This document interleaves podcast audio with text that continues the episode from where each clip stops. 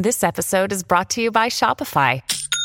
Forget the frustration of picking commerce platforms when you switch your business to Shopify, the global commerce platform that supercharges your selling wherever you sell. With Shopify, you'll harness the same intuitive features, trusted apps, and powerful analytics used by the world's leading brands. Sign up today for your $1 per month trial period at shopify.com/tech, all lowercase. That's shopify.com/tech. Podcast Story.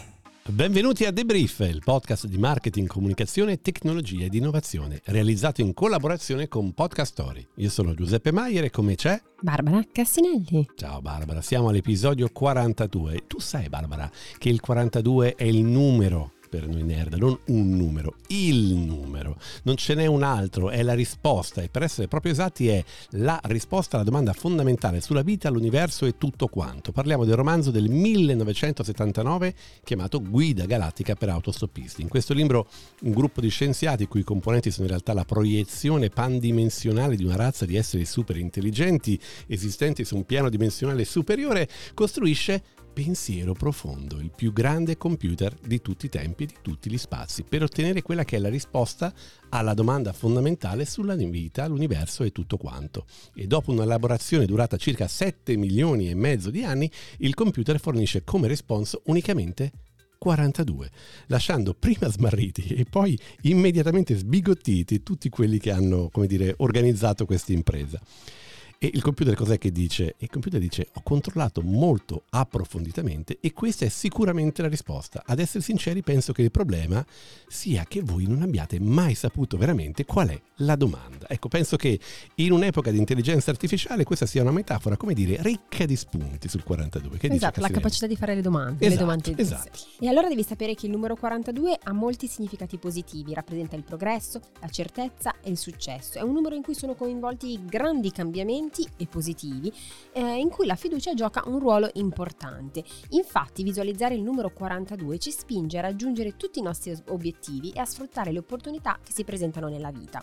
Nella Cabala il numero 42 rappresenta la divinità, il progresso e la stabilità. Si riferisce alla capacità di una persona di rimanere equilibrata e di evolvere emotivamente. E poi devi sapere, Giuseppe, che il numero 42 è il numero ricorrente in Alice, il paese delle meraviglie. E facciamola anche una marchettina, nonostante non ne abbiano bisogno, quest'anno è il 42esimo compleanno di Radio DJ, ma soprattutto il numero 42 nella smorfia napoletana simboleggia il caffè. E quindi con un buon caffè tra le mani direi che possiamo iniziare. Corretto Montenegro per me, grazie. Debrief, il talk di marketing, comunicazione, tecnologia e innovazione con Barbara Cassinelli e Giuseppe Maier.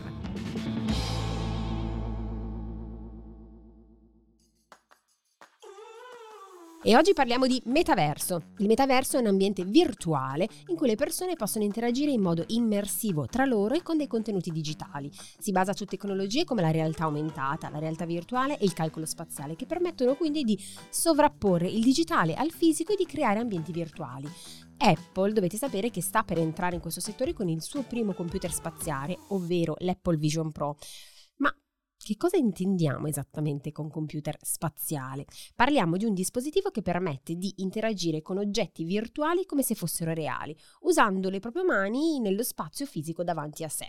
A differenza della realtà virtuale, che ci immerge in un mondo virtuale, e della realtà aumentata, che mostra elementi virtuali sovrapposti al mondo reale, il calcolo spaziale ci fa sentire parte, diciamo, di un ambiente misto in cui il digitale e il fisico si fondono. Un esempio di metaverso è Roblox, una piattaforma online con oltre 200 milioni di utenti attivi al mese, intenti ad esplorare mondi virtuali, socializzare con altri giocatori e creare appunto dei videogiochi. Nell'ultimo periodo Roblox viene utilizzata anche per dar voce a questioni sociali legate al mondo reale. Alcuni utenti, per esempio, hanno organizzato delle manifestazioni virtuali a favore della Palestina, in seguito appunto ai recenti conflitti con Israele. E non si tratta di un evento di nicchia per pochi nerd. L'istanza è stata raggiunta da 160.000 persone e alcuni video dell'evento hanno avuto più di 2 milioni di visualizzazioni su TikTok.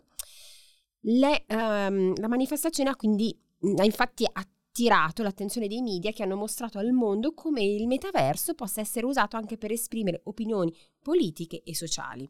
Infine, un altro ambito in cui il metaverso sta avendo un impatto rilevante è quello dello sport. Infatti, in vista delle Olimpiadi Giovanili Invernali del 2024, che si terranno in Corea del Sud, il comitato organizzatore ha presentato un mondo virtuale in cui appunto i visitatori possono esplorare le sedi olimpiche, partecipare ai giochi, sfidarsi.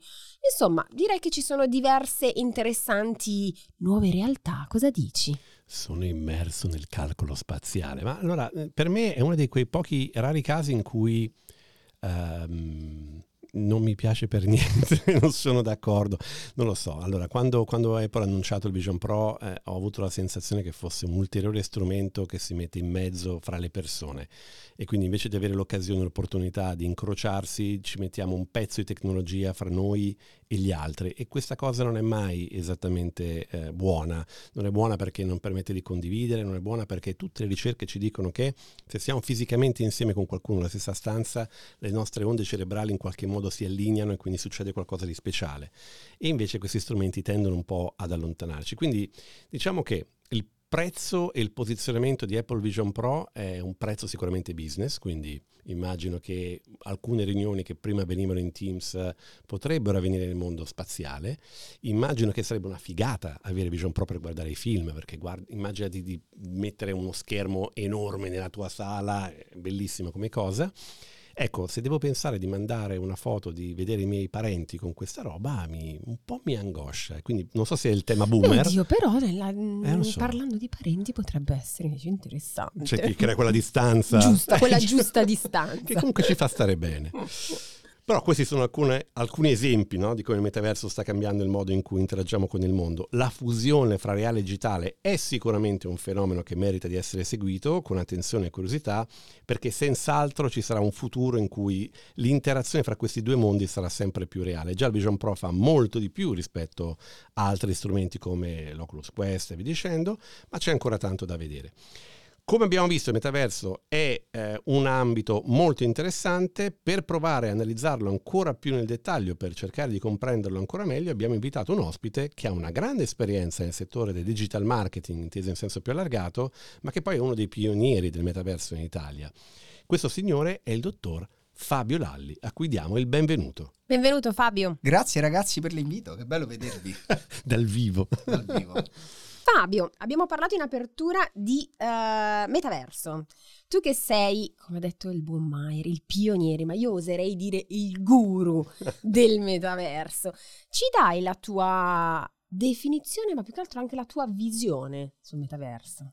Partiamo proprio in grande. Mi hai messo subito partiamo bene. Allora, che cos'è il metaverso e la mia visione? Allora, dal mio punto di vista ci sono due temi da trattare per definire il metaverso. Il primo è la fase storica che stiamo vivendo dal punto di vista della convergenza tecnologica.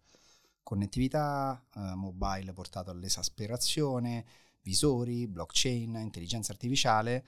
Tutte queste tecnologie arrivano in un momento storico unico, e questo secondo me sta battezzando, questa mega parola che poi è stata anche strabusata da tanti.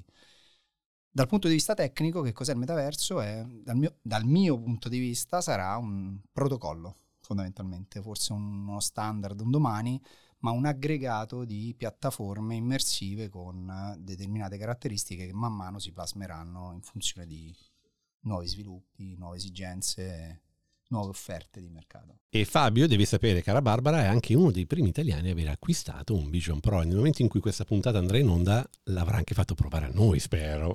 Esattamente, se non ho divorziato da mia moglie prima. Come mai? Che è successo? Ma semplicemente perché ha visto una transazione con una notifica da troppi zeri, e questa cosa non promette bene. Fabio, ma secondo te che cosa c'è di diverso nel Vision Pro rispetto a quello che è arrivato prima? Perché noi nell'intro abbiamo parlato di metaverso, abbiamo parlato anche di special computing, e quindi qual è la differenza tra quello che abbiamo visto prima e quello che sta portando adesso Apple? Allora, intanto ho avuto modo già di provarlo circa ormai 2 mesi fa, chiaramente spero di provarlo in modo più approfondito quanto prima. Cosa c'è di differente? Intanto c'è una visione dal punto di vista dell'ergonomia che cambia radicalmente il modo in cui indosseremo questo visore, perché la cosa più interessante che io ho trovato e che secondo me è più significativa è lo sguardo. Come scrivevo in un post qualche tempo fa, la differenza tra vedere e guardare è di gran lunga, no? Differente. La maggior parte dei visori oggi ci isolano, per quanto ci facciano vedere il contesto attraverso le telecamere, ma non ci permettono di guardarci negli occhi. Vision Pro ha introdotto questo schermo frontale che porta questo tipo di cambiamento, cioè di fatto avendo due visori nella stessa stanza noi ci possiamo guardare negli occhi. E questo secondo me è un grande cambiamento, primo tema. Il secondo, tipico di Apple, è che porta un'esperienza dal punto di vista proprio di zero frizioni, già nel processo, Apple, alla qualità di Apple. Guarda, è come quando la prima volta abbiamo fatto lo swipe sul telefono, no? La maggior parte dei visori hanno due joypad, devi in qualche modo settarli, devi anche lavorare sul processo di onboarding e di interazione iniziale. Il Vision Pro te lo metti in testa, funziona. Se conosci la grammatica dell'iPhone, conosci la grammatica del Vision Pro. Esatto. E questo anche nelle gesture, cioè quel tap fatto con due dita, lo swipe fatto col movimento della mano, è un grande cambiamento dal punto di vista dell'ergonomia rispetto agli altri. Poi c'è un tema di ecosistema e questo secondo me attualmente è sottovalutato da chi non l'ha provato. Cioè, all'interno del Vision Pro stanno convergendo gli sviluppi delle applicazioni dei grandi sviluppatori del mondo già iOS, a differenza degli altri che invece hanno dovuto in qualche modo indottrinare la community, portare a bordo sviluppatori e portare dentro contenuti interessanti. Certo. Questo secondo me è un grande, diciamo, plus, perché di fatto c'è un contenuto che non rende il visore inutile, noioso, e che dopo 2 o 3 giorni, diciamo, diventa un fermacarta. E poi ho visto una cosa ieri che mi ha molto stupito nell'ultima iOS 17.4, quindi la beta. Adesso quando fai un video ti chiede se vuoi fare il video per Vision Pro, per cui in realtà la genialata, fra virgolette, è che non solo hai i contenuti creati dagli sviluppatori, ma potenzialmente il miliardo di persone che hanno un iPhone potrebbero cominciare a creare contenuti per Vision Pro, no? Esatto, diciamo che durante un concerto di una festa recentemente diciamo a cui siamo stati presenti, una festa aziendale, ho registrato il concerto, diciamo, con la vista per Vision Pro, perché sapevo che mi sarebbe arrivato il visore e quindi mi sono preparato un contenuto ad hoc. Super. Ecco, sono d'accordo su questa cosa qui. Di fatto ogni possessore di dispositivo potrà diventare un creator specifico per quel tipo di esperienza, e questo secondo me sarà un grande ulteriore passo avanti. Quindi scusami, a livello di applicazione, cioè nel senso, perché dovrei utilizzare il Vision Pro piuttosto che, non so, fruire dei contenuti, visto che stiamo parlando di contenuti, creazione di contenuti, perché non continuare a fruirli sui social normali? Allora, intanto faccio una premessa, sono di quelli che dice che non staremo ovviamente con un casco piazzato in testa vita natural durante, no? Perché lo trovo una roba aberrante. È un ottimo anticoncezionale. Esatto, no? È aberrante, e soprattutto sarebbe veramente forse proprio, come posso dire, lo sminuire della persona, no? Incastonarsi dentro un casco di quel tipo. Sul tema dei contenuti, secondo me non sarà così, cioè, dal mio punto di vista, cioè non fruiremo di tutti i contenuti overall all'interno del visore, fruiremo di determinati tipi di contenuti in determinati momenti specifici, così come sta avvenendo con altri dispositivi che negli anni sono cresciuti, sembrava che da un momento all'altro ci avrebbero fagocitato l'attenzione, il tempo e le interazioni sociali, e poi man mano si sono adattati, plasmati e ci hanno reso più connessi, magari un po' più sociopatici in alcuni casi, però sicuramente non siamo rimasti chiusi lì dentro, no? Non è successo nemmeno con Second Life prima che scoppiasse tutto. Ringrazio. Ti ricordi Second Life? Me lo ricordo, mamma mia. No, tra l'altro, mentre tu parlavi, cioè, solo in alcuni contesti io mi immaginavo, che ne so, una sorta di snow park per rivivere quell'emozione, il salto, avere tutto quel brivido e sentirti come se tu fossi su quello. Potrebbe essere un contenuto da Vision Pro. Allora, premesso che secondo me non sappiamo ancora come verrà utilizzato, no? Io faccio sempre l'esempio, il parallelismo, che quando è nato l'iPhone le prime applicazioni facevano, tipo l'applicazione più famosa di tutte era iFart, cioè schiacciavi e sparava peti uno dietro l'altro. Ora questo adorate, i miei nipoti ci andavano pazzi. Il tema è che quel tipo di applicazioni ludiche di quel tipo erano la fase sperimentale dell'utilizzo del dispositivo, che ha permesso poi negli anni di arrivare a sviluppare cose molto più complesse. Certo. Secondo me col Vision Pro avremo la stessa cosa. Nella fase iniziale fruiremo di contenuti come pazzi, da vedere, che ne so, il cinema dentro casa col visore, cosa che è veramente una figata perché l'ho provato. Poi a un certo punto arriverà il momento in cui lo spazio al computing di cui si parlava prima diventerà invece il modo in cui utilizziamo questo visore, tanto da essere potenzialmente dei dipendenti aumentati quando, diciamo, l'azienda ci doterà di quel dispositivo al posto di un Mac, di un PC più che di un telefono o di un auricolare. E poi avremo, secondo me, tanti contenuti in termini proprio di entertainment che daranno invece un'esperienza pazzesca, come quello che già si sta cominciando a vedere sotto forma di prototipi, demo e progetti che stiamo anche realizzando per alcuni brand di alcuni contesti sportivi, per esempio. Quindi non avremmo bisogno, come qualcuno ha fatto, di crearsi una sala cinema in casa. Non sarà necessario. No, pensa che proprio ieri parlavo con un ragazzo... Questo era il riferimento. No, non a me, c'è un altro influencer più rilevante di me, con più tatuaggi. Anche un altro non influencer che conosciamo, che si è fatto una sala cinema dentro casa, gigantesca.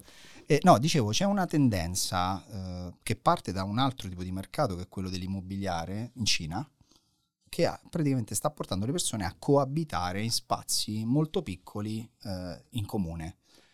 Secondo me, ecco, in quei contesti, per esempio, c'è un utilizzo specifico di visori di questo tipo che saranno l'isolante il giusto, perché di fatto devo potermi isolare a livello sonoro e visivo, però comunque con la possibilità di vivere il contesto senza isolarmi del tutto come il VR potrebbe fare. Quindi ci sono dei contesti adesso, vedi, per dinamiche sociali, per dinamiche di business, per dinamiche proprio di intrattenimento, che potrebbero portare, secondo me, a tante nicchie specifiche di implementazione su cose che non ci aspettiamo. In quel caso potrebbe essere: non posso avere 10 televisioni per 10 persone che abitano dentro lo stesso tetto, ma posso avere 10 visori che mi danno la possibilità di vivere lo stesso contesto, però aumentato delle informazioni che servono a me.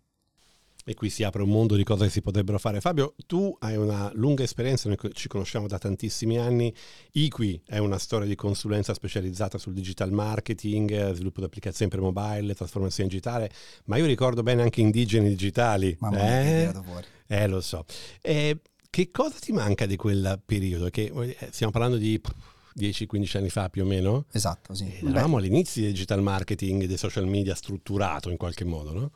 Ma mi mancano 3 aspetti, forse lo stiamo per vivere di nuovo uno dei 3. Uno era l'innovazione del momento e il grande spazio di sperimentazione, no?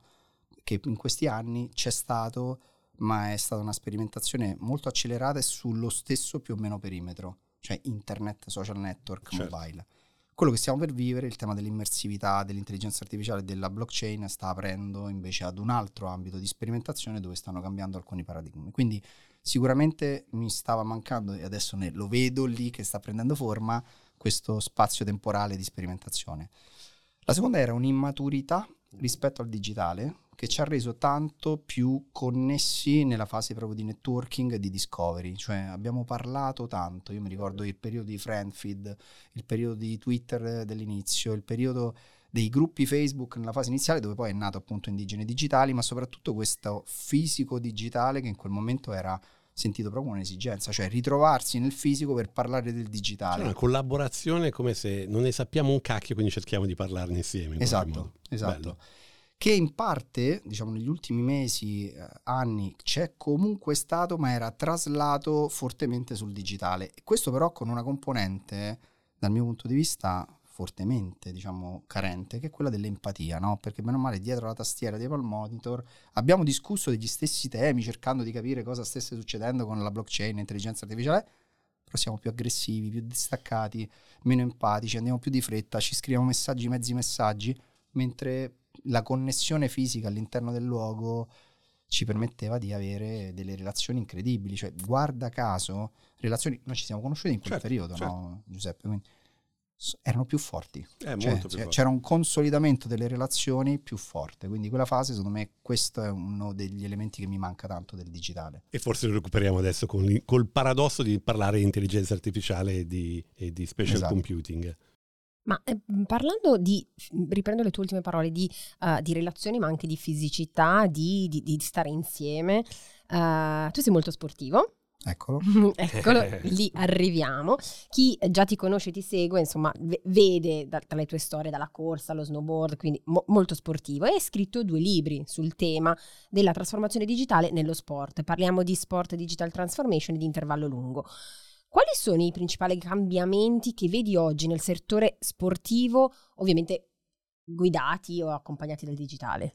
Allora, faccio spoiler, diciamo. Vai. Che una persona qui alla mia destra mi ha incentivato di fatto e stimolato a fare un terzo libro, sempre sulla sport digital transformation, grazie Giuseppe, assolutamente, che vedrà luce diciamo tra un paio di mesi, 3 mesi, se sono bravo, ci sto lavorando. Bravo. Che cosa sto vedendo di differente? Allora, sicuramente il momento del Covid nel mondo della trasformazione digitale dello sport ha creato un momento proprio di blackout che ha messo un po', passatemi il francesismo, in mutande i brand del mondo dello sport, perché erano fortemente legati a 2 principi che si stanno sgretolando nel tempo. Il primo, il fatto che lo sport, in quanto religione assoluta, forse più della religione, io dico sempre che un religioso può diventare ateo o un ateo diventare religioso, ma un tifoso della Roma non diventerà mai più sbiadito. Okay?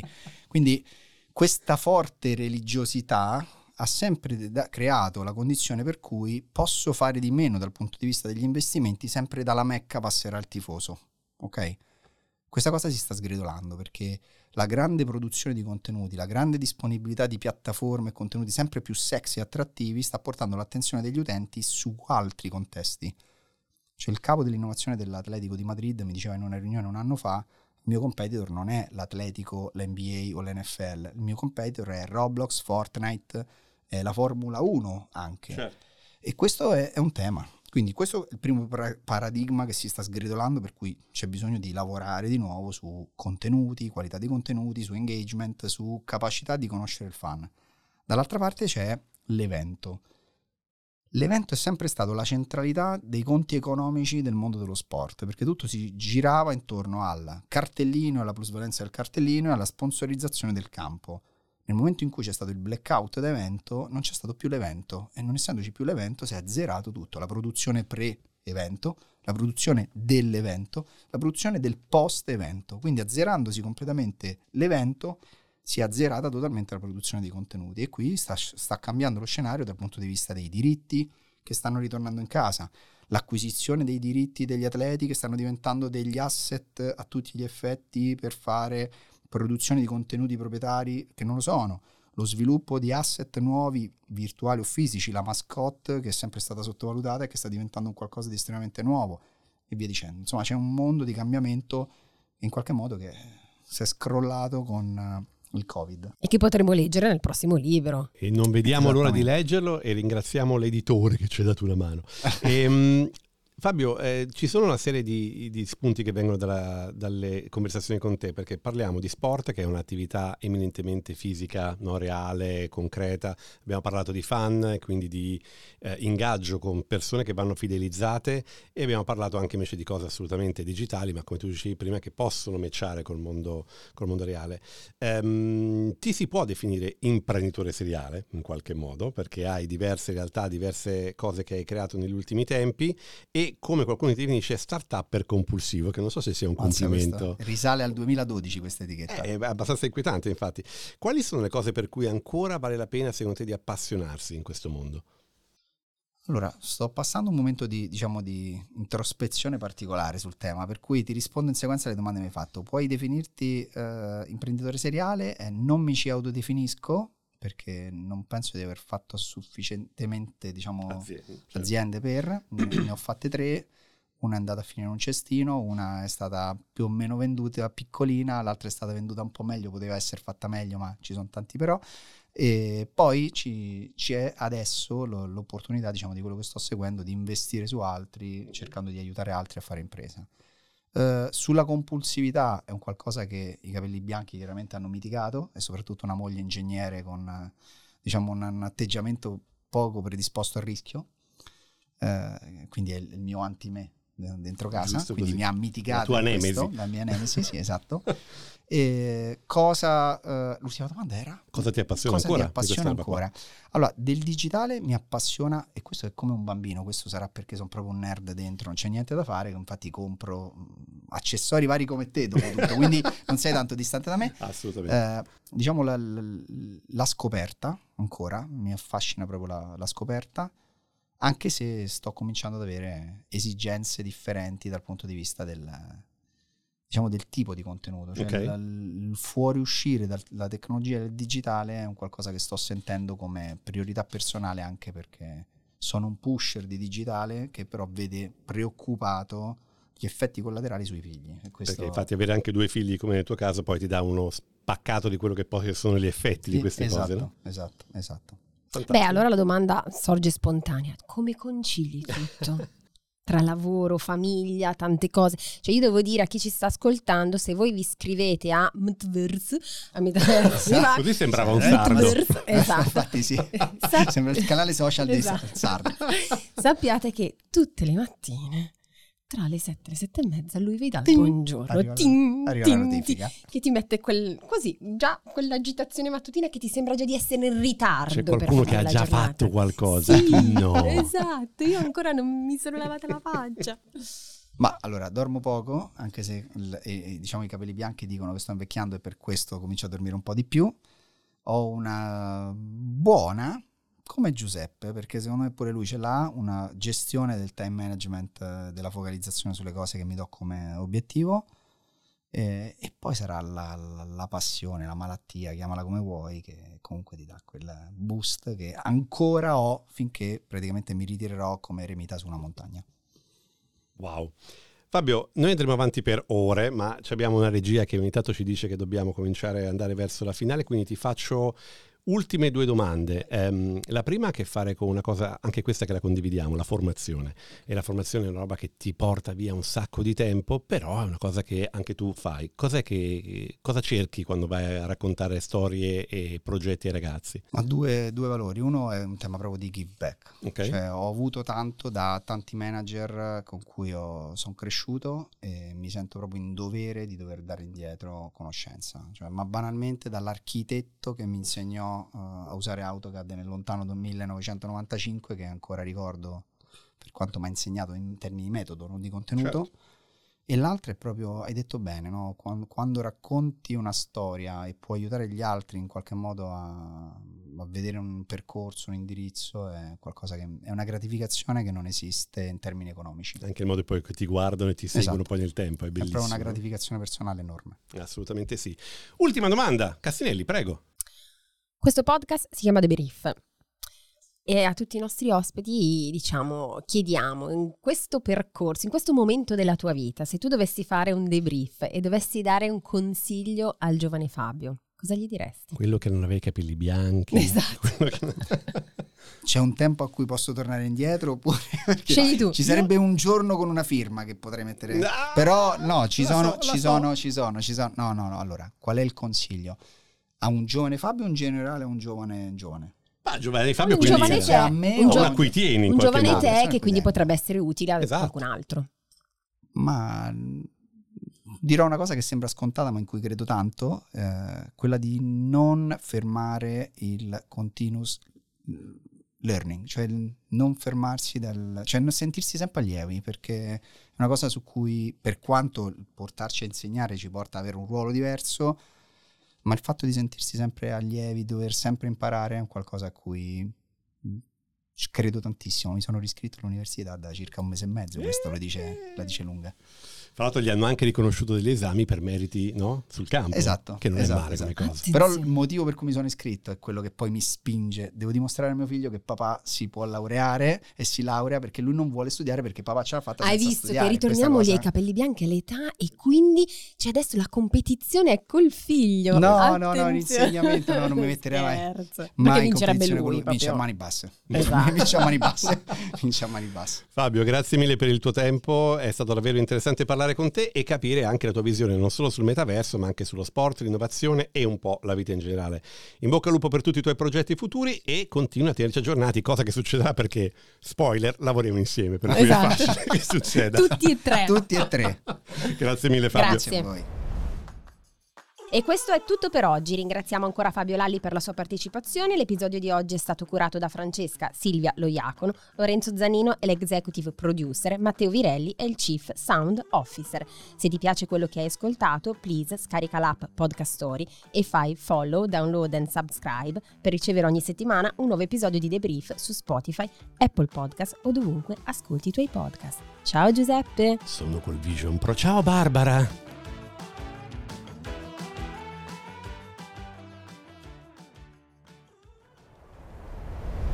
The Brief è una produzione di Podcast Story, la prima podcast factory italiana. Scarica l'app per non perdere altri interessanti podcast.